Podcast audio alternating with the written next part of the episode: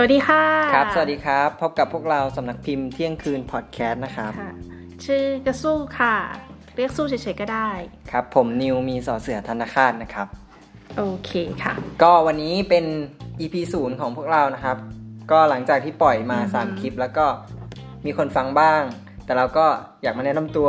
เสียก่อนที่พวกคุณจะถลำลึกไปมากกว่านี้ โอเค วันนี้เราจะมาแนะนำว่าทำไมถึงเป็นสำนักพิมพ์เที่ยงคืน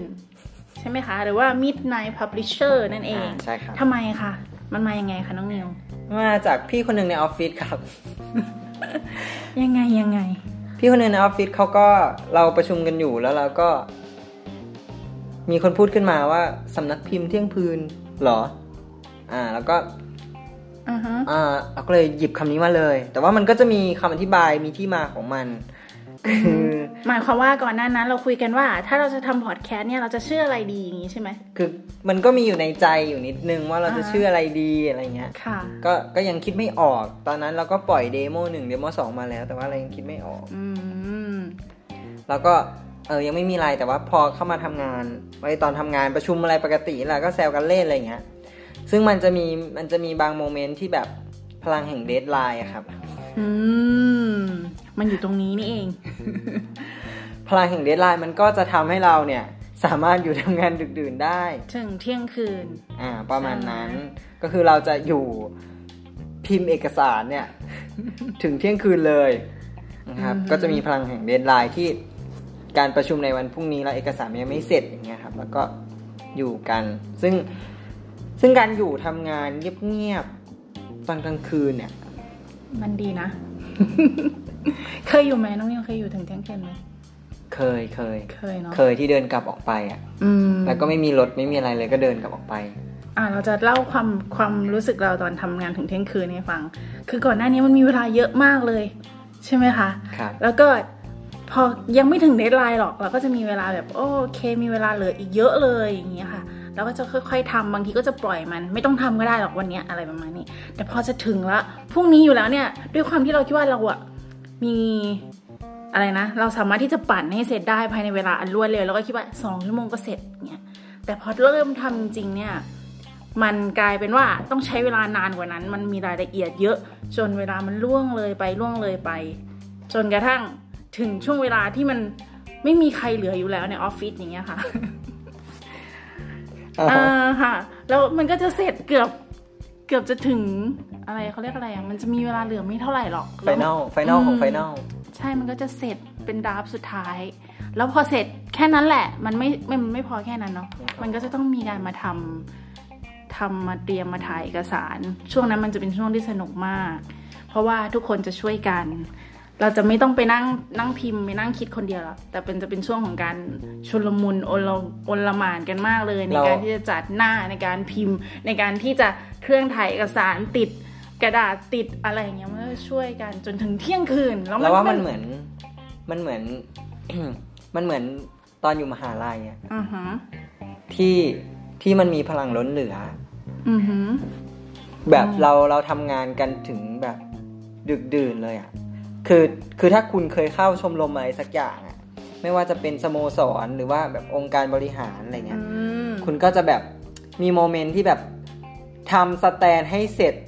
ตอนตีสองอะไรเงี้ยทาสีช่วยกันแบบ อืม คือมันต้องช่วยกันอะถ้าเกิดไม่ทำอะมันก็จะไม่เสร็จ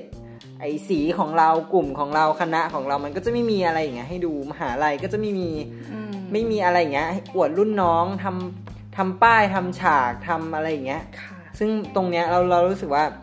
มันเหมือนเป็น คือตอนมหาลัยอะมันจะมีแบบพลังอะไรอย่างเงี้ยออกมาเหลือเฟือมากเลย อืม ซึ่งแบบบางบางบางทีนะพรุ่งนี้สอบก็มีแลบกิ้งอะไรอย่างเงี้ย ค่ะเคยมาแล้ว เอาทีนี้กลับมาตรงนี้ตรงที่เราทำเอกสารเสร็จแล้วเนี่ยพอทุกอย่างเสร็จแล้วมันก็จะเป็นช่วงเวลาที่ เรารู้สึกสบายใจแล้วโอเคพรุ่งนี้จะประชุม9ก้าโมงก็ไม่เป็นไรเอกสารเสร็จแล้วอย่างนี้ ไม่จ แต่ ริง หลังจากนั้นน่ะเราจะชวนกันไปกินก๋วยเตี๋ยวเว้ยใช่ไหมหรือว่าชวนกันไปกินอะไรบางอย่างก่อนที่จะแยกย้ายกันกลับ ที่ส้ม บ้าน ตำประจิตร เออมันเป็นช่วงเวลาที่ดีนะ ใช่ คือ คือเวลา เวลาที่เราไปปาร์ตี้หลังจาก มันเหมือน มันเหมือนความสุข มันมันเป็นความสุขอย่างหนึ่งหมายหมายความว่า ก่อนหน้านั้นอ่ะ มันรู้สึกว่ายากลำบากมากเลยอ่ะ แต่พอเรา พอเราทำมันเสร็จสิ้นไปแล้ว แล้วเราได้ไปฉลอง อะไรมันสักอย่างมันคือมันคือมันเป็นธรรมชาติของมนุษย์อะที่มันพอมันได้ฝ่าฟันปัญหาอะไรสักอย่างแล้วไป เราไปฉลองไปไปมีความสุขด้วยกันอะไรเงี้ยมันมันก็จะทำให้เราแบบเออปลื้มปิ่มเติมเต็มซึ่งกันและกันอะไรเงี้ยเออสำหรับสำหรับคนที่ที่ทำในนั้นอะไรเงี้ย ค่ะความจริงเราก็นึกถึงช่วงเวลามหาลัยเนาะ ก็เคยเหมือนกันนะ น้องนิวทำอันนี้ปะงาน งานอะไรวะ งานลอยกระทงปะ ไม่ไม่ท เนี่ย ที่ที่อยู่ดึกเป็นประจำคืองานลอยกระทง ำอืม เพราะปกติคณะพี่เนี่ยจะได้รางวัลกระทงที่หนึ่งหรือไม่ก็หนึ่งในสามอ่า แล้วมันก็ต้องแบบรักษามาตรฐานนั้นไว้เว้ย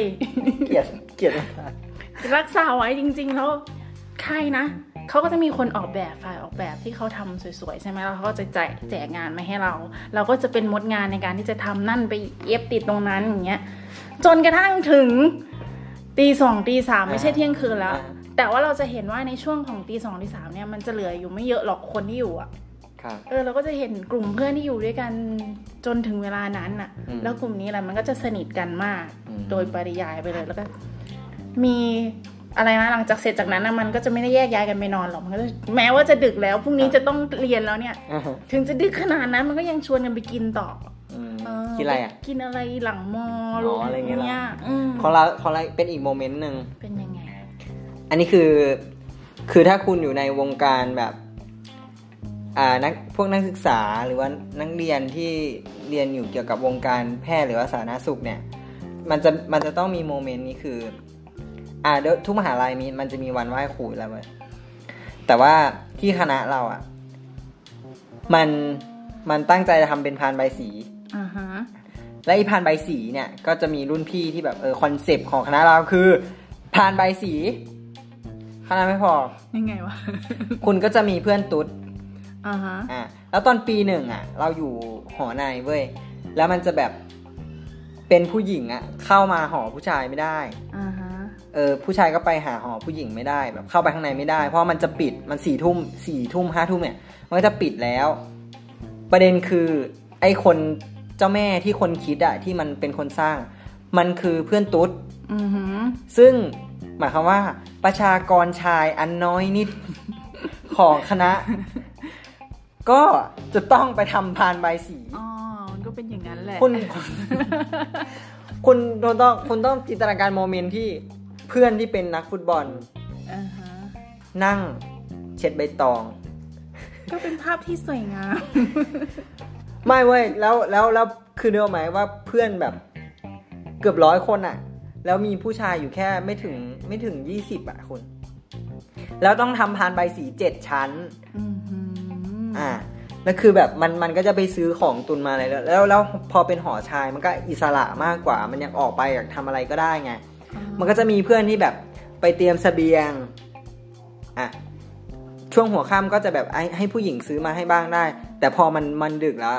อ่า มันก็ต้องออกไปเตรียมเสบียง ไปซื้อดอกมะลิที่ขาดอยู่ ไปซื้อใบตองเพิ่ม ไปซื้ออะไรอย่างเงี้ย ซึ่งมันแบบยันเช้า ยันเช้าไม่พอคุณ คุณต้องหาวิธีแบกหาม มันไปที่ ไปที่อ่าหอกลางอ่ะ อ่าที่เราจะไหว้ครูกันอะ่ะ ซึ่งมันแบบคือคุณไม่ได้นอนจริง ๆ 24 ชั่วโมงอะ่ะเออประมาณเนี้ย ซึ่งมันแบบเรารู้สึกว่า พอพอมันพอไหว้ครูเสร็จอะ่ะ มันจะอื่นๆอ่ะ อืม คือมันไม่ได้นอนเว้ย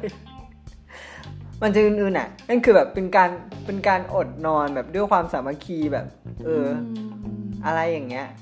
ซึ่งแบบ เออเราว่ามันเราว่ามันเจ๋งมากเลยคือเราแบบเราก็ทำอะไรไม่ได้อะมันก็จะมีเพื่อน เพื่อนที่มันทำเป็นใช่ไหมเพื่อนตุ๊ด อ่า ที่มันทำเป็น มันก็จะแบบแม็กเออมันก็จะพับมาให้ แล้วก็เป็น ค่ะ คนแม็ก อ๋อ ก็จะคนเป็นคนฉีกใบตองอะไรเงี้ย ต้องแบบเอาคือแบบ เราก็จะไม่เข้าใจคำว่ากะอะ อ่า เออก็ต้องเอาไม้มันทัดมาวัดแล้วก็ ฉีกใบตองให้มันเท่ากันทุกใบอะไรอย่างเงี้ย เออซึ่งแบบเออแล้วว่า มันก็จะคล้ายๆของคุณแต่ว่าอันนี่ไม่ได้แบบโมเมนต์แบบผู้ชาย ผู้ชายเนอะ ก็เหมือนได้ความน่ารักนะ เที่ยงคืนนี้นำมาซึ่งความน่ารักของเราผู้ช าย อืม ในหอชายอย่างนี้ ในหอชายเออ อ๋อ อย่างนี้มันก็จะเป็นเหมือนอะไรวะน้องนิว เป็นอารมณ์อารมณ์แบบเที่ยงคืน เออไ ที่มันเอ่อหลังจากผ่านเที่ยงคืนมาแล้วมันจะมีความอื่น แต่มันก็จะมีความประทับใจบางอย่างใช่ไหม ใช่มันจะมีความประทับใจ เออ บางอย่างมันจะมีโมเมนต์ที่แบบมีบางคนที่แอบหลับ อ่า แอบหลับ คือเราก็ไม่โทษมันไว้ยเราก็ไม่ได้ด่ามันมันก็ง่วงอะไรอย่างเงี้ย เออ แต่มันก็จะแบบ คือพอคุณมองซ้ายแล้วเห็นเพื่อนหลับอยู่อะแล้วคุณดูคนขวาที่มันทำอยู่ชั้นหกด้วยความตั้งใจอะไรเงี้ย อืม เออ มันถึงชั้นหกแล้วมันจะเสร็จแล้วอะไรเงี้ยมันเออ มันก็ต้องแบบ เออ แม็กต่อก็ได้ โอเคนั้นเรานิยามได้แล้วแหละ ความเที่ยงคืนเราใช้คำว่าอะไรความเที่ยงคืนเหรอ ความเที่ยงคืน ความเที่ยงคืนนี่มันคืออารมณ์แบบอื่น อืม ๆ พอฟังเสร็จคุณก็จะอื่นๆนะแต่คุณจะหวังว่าคุณจะได้ความประทับใจบางอย่างกลับไป ก็อยากนะ ใช่ไหมเหมือนเรา อยากให้ อืมเหมือนเราทำงานถึงเที่ยงคืนดีหนึ่งดีสองเช้ามาเราก็จะอื่นๆ แต่ว่าเราก็หวังว่าผลงานของเรามันจะได้รับการตอบรับที่ดี คือ ประ เรา ชุมจะผ่านไปด้วยดีอะไร เราเราเรามองว่าให้มันมีโมเมนต์แบบนี้บ้างก็ได้ใน ชีวิตอะ อ่าเนาะ คือแบบ คือมันมันมันจะไม่เหมือนเราไปฉลองแบบกับเพื่อน ไปกินข้าวเย็นกับเพื่อนทุกวันอะไรเงี้ย อื มันมันจะไม่เหมือนการไปอาทิตย์ละครั้งคือ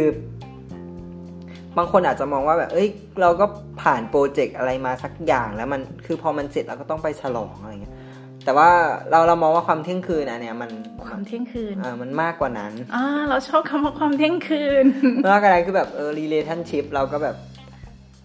อัพสกิลขึ้นมาอีก เออ ความเที่ยงคืน แต่ อ อ่า อฟมิดไนท์ออฟมิดไนท์ แต่เราเราโชคดีที่เออพี่เออคนที่ทำงานเราอ่ะเออเขาเขาน่ารัก อืม อืม หรือเปยังล่าไง อันนี้ก็คือเราพูดถึงที่มาของสำนักพิมพ์เที่ยงคืน อ่ะแล้วทำไมเป็นสำนักพิมพ์อ่ะ เออทำไมอ่ะ อ๋อตัวคุณต้องพิมพ์เอกสารไงตอนกลางคืน อ่าใช่ เออ ต้ ถู องพิกแล้ว มพ์เอกสารถึงเที่ยงคืนมันก็เลยมาเป็น Midnight Publisher อ่ะแล้ว ต่า สรุปคุณมีหนังสือขายไหม ไม่มีนะ สิ ก็เลยกลายเป็นว่าสำนักพิมพ์นี้ไม่มีหนังสือขาย เป็นสำนักพิมพ์ที่ อะไรนะน้องนิวบอกสำนักพิมพ์ที่ไม่มีจริง เป็นสำนักพิมพ์ที่ไม่มีหนังสือขายอีกด้วยนะคะ สำนักพิมพ์ที่ไม่มีจริง เป็นสำนักพิมพ์ที่ไม่มีหนังสือขาย อืม มีแต่เรื่องเล่าสนุกสนุก ใช่ โดยที่เรื่องเล่าของเราตอนนี้เราเปิดออกมาสองปกแล้วปะ ปกเดียว ปกเดียวเหรอก็คือปกซีรีส์ ปกซีรีส์อันเดียวแต่ อ่า ว่า ซีรีส์ที่เราพูดถึงเรื่องเคว้งไป แล้วก็จะรอเรื่องต่อไป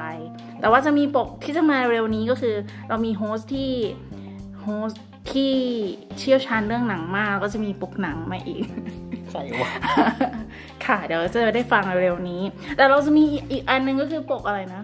ปกออฟฟิศ ปกออฟฟิศ เราคิดว่าเราจะทำปกออฟฟิศที่ว่าด้วยเรื่องของการทำงาน อืม อืม น่าสนใจ ประมาณเนี้ย มา ค่ะ ฟังกันนะทุกคนอยากให้มาฟัง แต่ว่าอาจจะมีปกอื่นๆอีก เพราะเรากำลังอะไรนะหา เรากำลังโฆษณาหาทีมอยู่ อืม ตอนนี้เราก็จะมีกันอยู่สองคน โอเคครับ อยู่สู้นะคะ ครับ อ่างั้นสำหรับวันนี้ก็ขอจบเพียงเท่านี้นะครับครับ สวัส ทำ ดี เว ค ลา รับ ได้ดีมากเลย โอเคค่ะ สวัสดีค่ะ